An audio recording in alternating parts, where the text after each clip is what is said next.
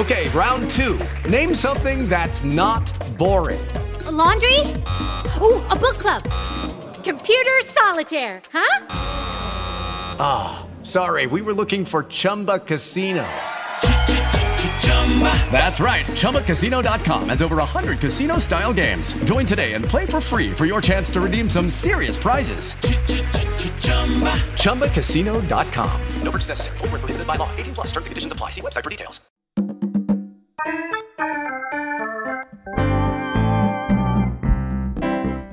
Ho deciso di realizzare questo podcast per cercare di comprendere come funzionano le audioserie e in questa puntata mi sono fatto raccontare la storia di Archivio Pacifico, lunghe conversazioni con persone che hanno lasciato il segno, catalogate a futura memoria.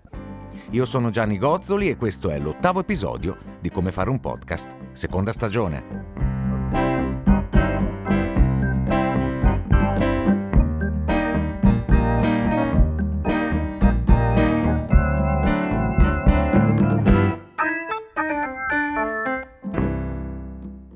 Sono arrivato ad Archivio Pacifico intanto ascoltando per, non so, sei, sette, otto anni podcast di eh, chiacchierate. Io veramente, nonostante esistano cose bellissime scritte, eh, io sostanzialmente mi piace solo sentire gente che chiacchiera e, e che, che approfondisce un, un tema o la propria storia eh, chiacchierando. Non... sono proprio fissato con queste cose, quindi ho sempre desiderato farlo e sono arrivato a fare Archivio Pacifico per una, una di quelle finte sfortune, cioè praticamente eh, io dovevo fare Morgana insieme a Michela Murgia in radio, ma poi per delle questioni indipendenti dalla nostra volontà, anche se la cosa era stata, il programma era stato accettato, eh, non, non si è potuta fare, quindi Morgana l'ha portato con Chiara Tagliaferri, l'autrice, eh, a Storie Libere e la, l'hanno fatto insomma loro due. Eh, non c'era modo insomma di farlo a due, poi l'idea del programma non era mia, era un'idea di Michela, io ero riuscito insomma a... a convincerle come seconda voce, mi hanno invitato a fare una prova, era andata bene. Detto ciò, ovviamente loro, insomma, Chiara Tagliaferri mi hanno detto guarda, eh, purtroppo lo stiamo facendo senza di te, però secondo me a Storie Libere ti puoi divertire un sacco, e, mh, perché non vieni a partecipare a una puntata eh, di Morgana con Michela e così nell'occasione conosci Rossana De Michele, quelli di Storie Libere. Io l'ho fatto e subito con Rossana ci siamo inventati questa cosa, quindi appunto è stata una sfortuna non fare il programma con Michela che, che è diventata subito una fortuna, come spesso accade in questi lavori, diciamo che non sai mai il significato di quello che ti succede. Quello che avete appena ascoltato è Francesco Pacifico, scrittore, traduttore, ascoltatore seriale di podcast. Ha esordito nel duemilatré con il romanzo Il caso Vittorio per Minimum Fax. Con Mondadori ha pubblicato Storia della mia purezza e Class, tradotto anche negli Stati Uniti. A febbraio duemiladiciotto è uscito l'ultimo romanzo Le donne amate per Rizzoli. Ha fondato la rivista online Il Tascabile punto com di Treccani, è stato redattore del blog minima et moralia punto it, caporedattore di Nuovi Argomenti e collaboratore della Repubblica. Ha condotto centinaia di presentazioni con autori, fino ad arrivare a storie libere punto effe emme, dove è finalmente riuscito a trovare il punto d'incontro tra la sua passione per i personaggi e le interviste e quella per i podcast.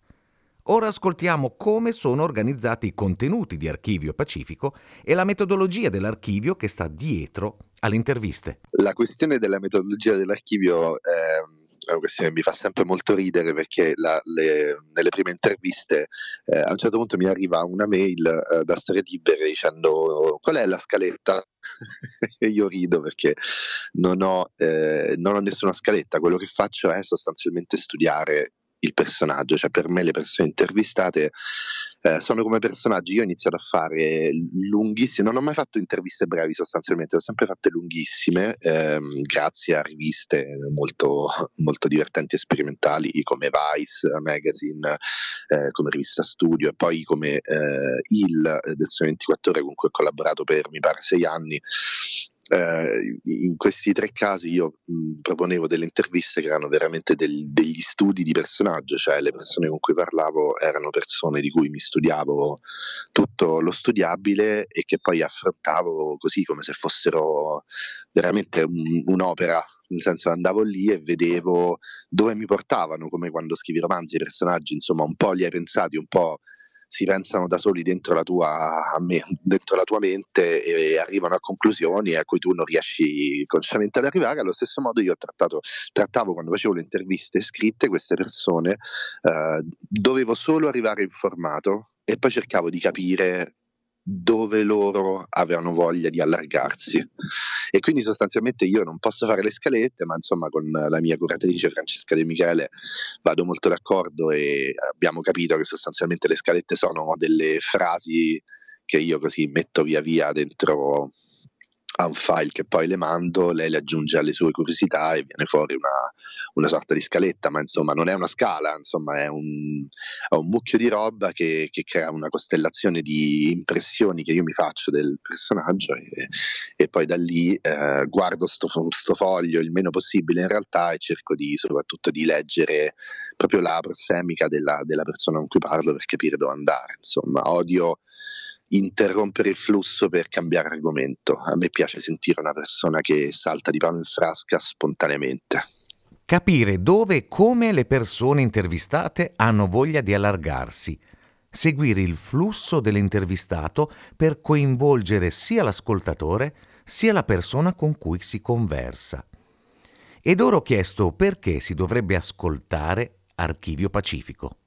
Questa è un'epoca bellissima in cui ci sono tanti media a disposizione, eh, adoro esprimermi in vari mondi, posto che il romanzo insomma è la cosa, è la mia passione, però ci sono tante cose divertenti da fare sulle riviste, online, cartacee, eh, su eh, appunto adesso con i podcast, alla radio, su YouTube, eh, però appunto non mi piace fare, non mi piace spingere la mia roba, mi piace um, semplicemente farla e non saper mai dire perché qualcuno dovrebbe ascoltarla. Dopodiché io sono così un ragazzo degli anni novanta, per me eh, la...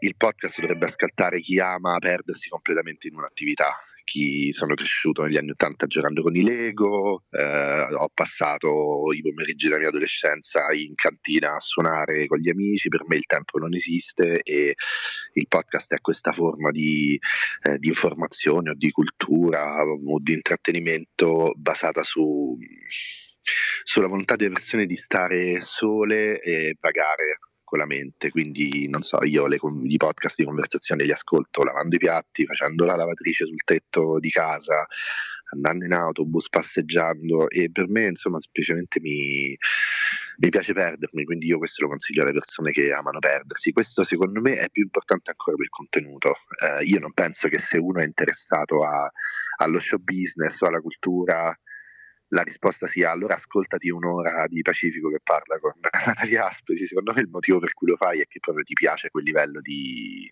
assorbimento, di, di distrazione, di, di vagheggiamento, non lo so, insomma queste almeno sono le persone affini a me.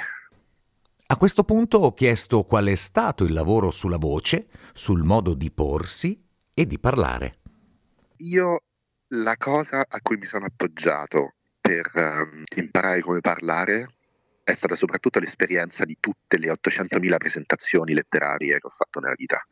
E, addirittura l'idea di portarmi in radio è venuta a Chiara Tagliaferri dopo avermi visto mh, svoltare, diciamo così, la presentazione di un romanzo non mio con un autore che era un po' impacciato, e effettivamente sono quindici anni che faccio presentazioni e lì è proprio lì che non puoi avere una scaletta, perché quando devi seguire il pensiero di un altro autore o il pensiero tuo quando presenti il tuo libro, comunque davanti a un pubblico che non sai mai qual è, ti abitui insomma a fare il trapezzista del del ragionamento, della parola, cioè una cosa tipica delle presentazioni di libri è che devi pensare cose complesse, magari da condividere con l'autore del libro di cui stai parlando davanti a delle persone che non conosci, e io penso che questa cosa sia la base di questa forma di free jazz della conversazione che io pratico.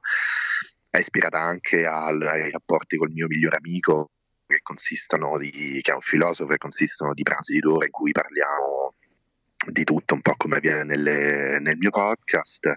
Per quanto riguarda la voce, ho sempre amato fare le presentazioni con il microfono, cioè sentire la propria voce, oppure che ne so, andare ospite in radio e parlare con la cuffia, cioè la voce come strumento musicale, cioè, quando hai una cuffia o un monitor per sentire la voce diventa uno strumento musicale. Io appunto da ragazzo suonavo, quindi sono abituato a quella dimensione, quindi per me sentire la voce non solo come un vettore freddo di contenuti, ma come una qualcosa di pieno di sfumature, eh, insomma è una cosa che avevo e che sono stato contento poi di approfondire più seriamente con il podcast. Eh, dopodiché a Storie Libere mi hanno insegnato soprattutto delle cose molto pratiche, come lasciar parlare gli altri senza dire mm-hmm, mm-hmm, mm-hmm, mm-hmm, mm-hmm, oppure sì, sì, sì.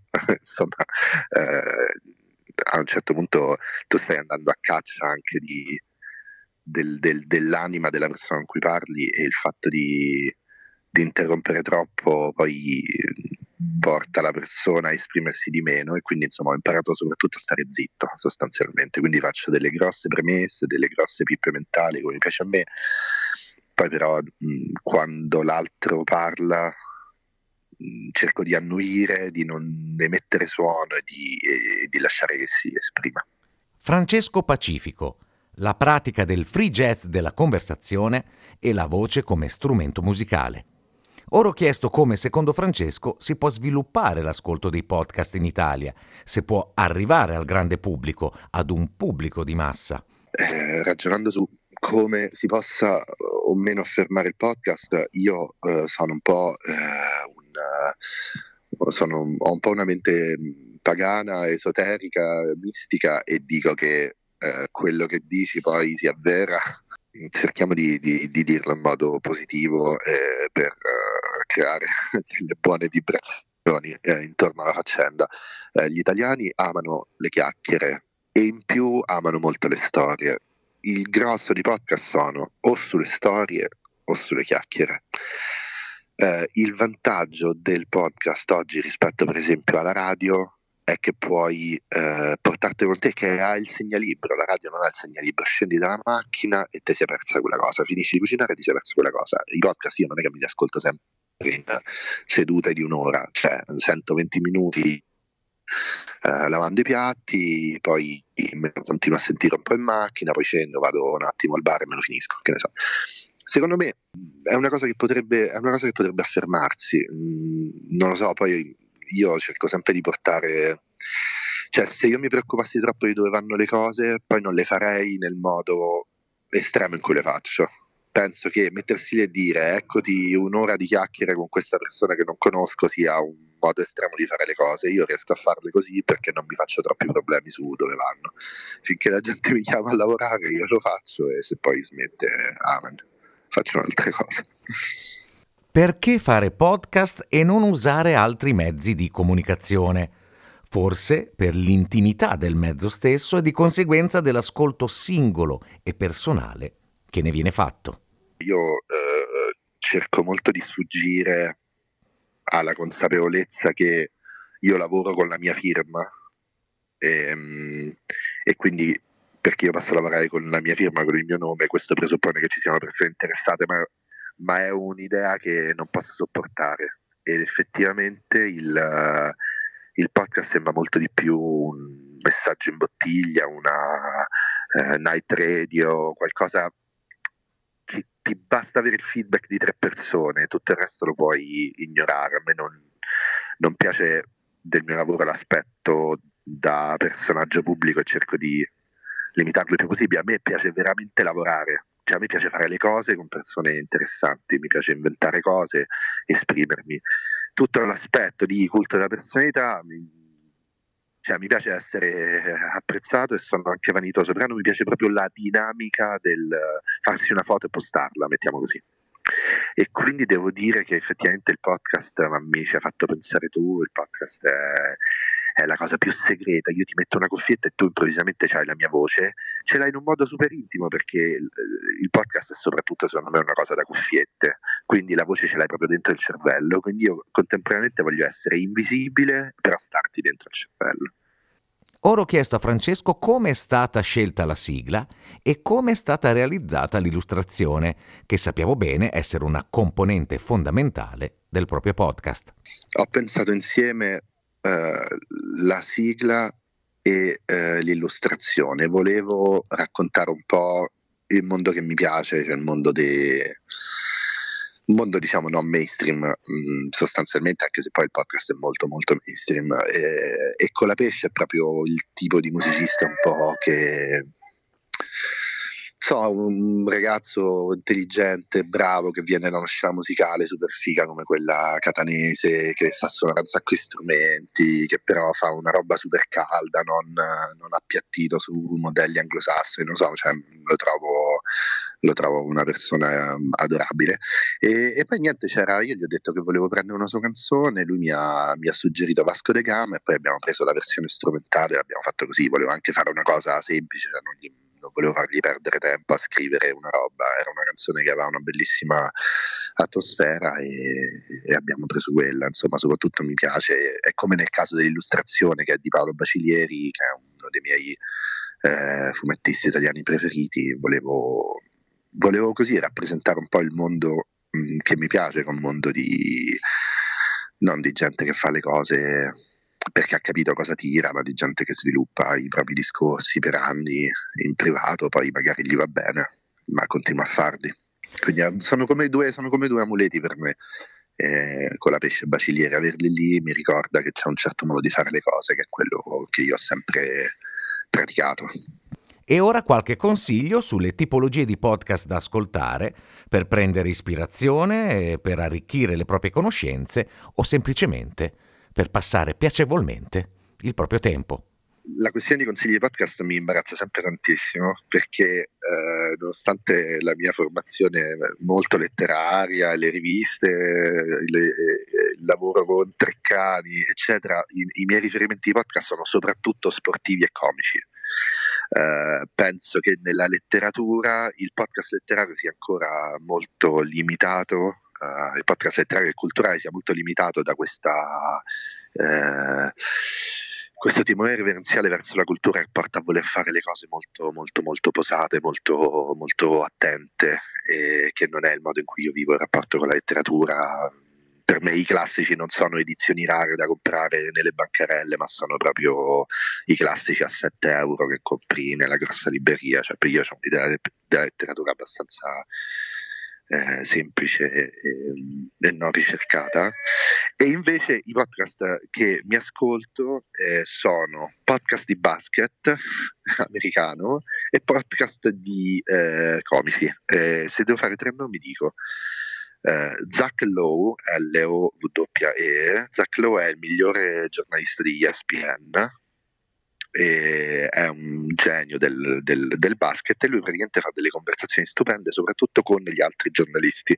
Quelle migliori sono quelle con Kevin Arnovitz e con uh, Jeff Van Gundy, che è un ex allenatore che fa le telecronache delle partite.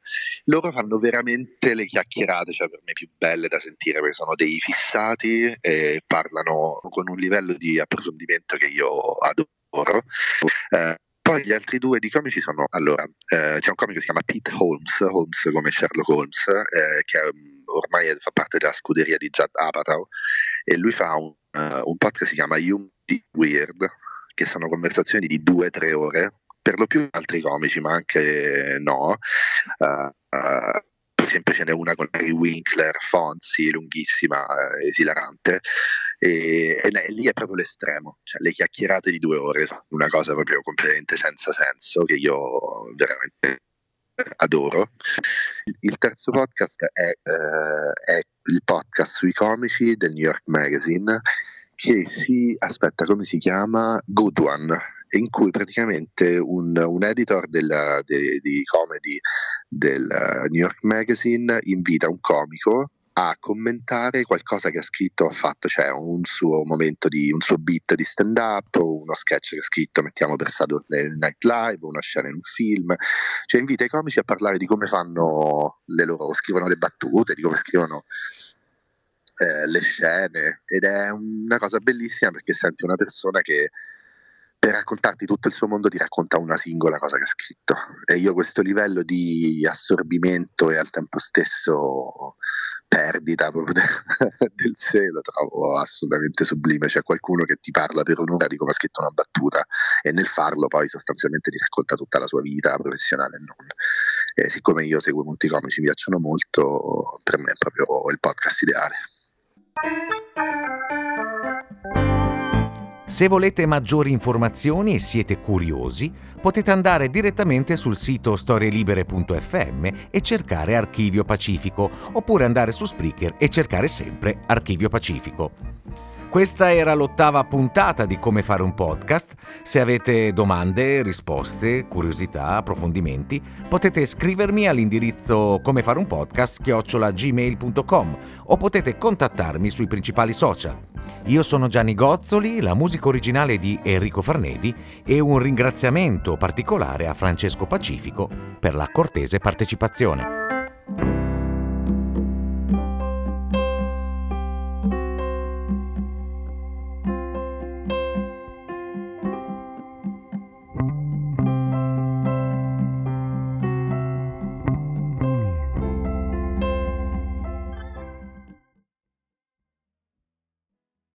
Guys, it is Ryan. I'm not sure if you know this about me, but I'm a bit of a fun fanatic when I can. I like to work, but I like fun too. It's a thing. And now the truth is out there. I can tell you about my favorite place to have fun. Chumba Casino. They have hundreds of social casino style games to choose from, with new games released each week. You can play for free anytime, anywhere. And each day brings a new chance to collect daily bonuses. So join me in the fun. Sign up now at chumba casino dot com. No purchase necessary. V G W Group. Void where prohibited by law. See terms and conditions. eighteen plus.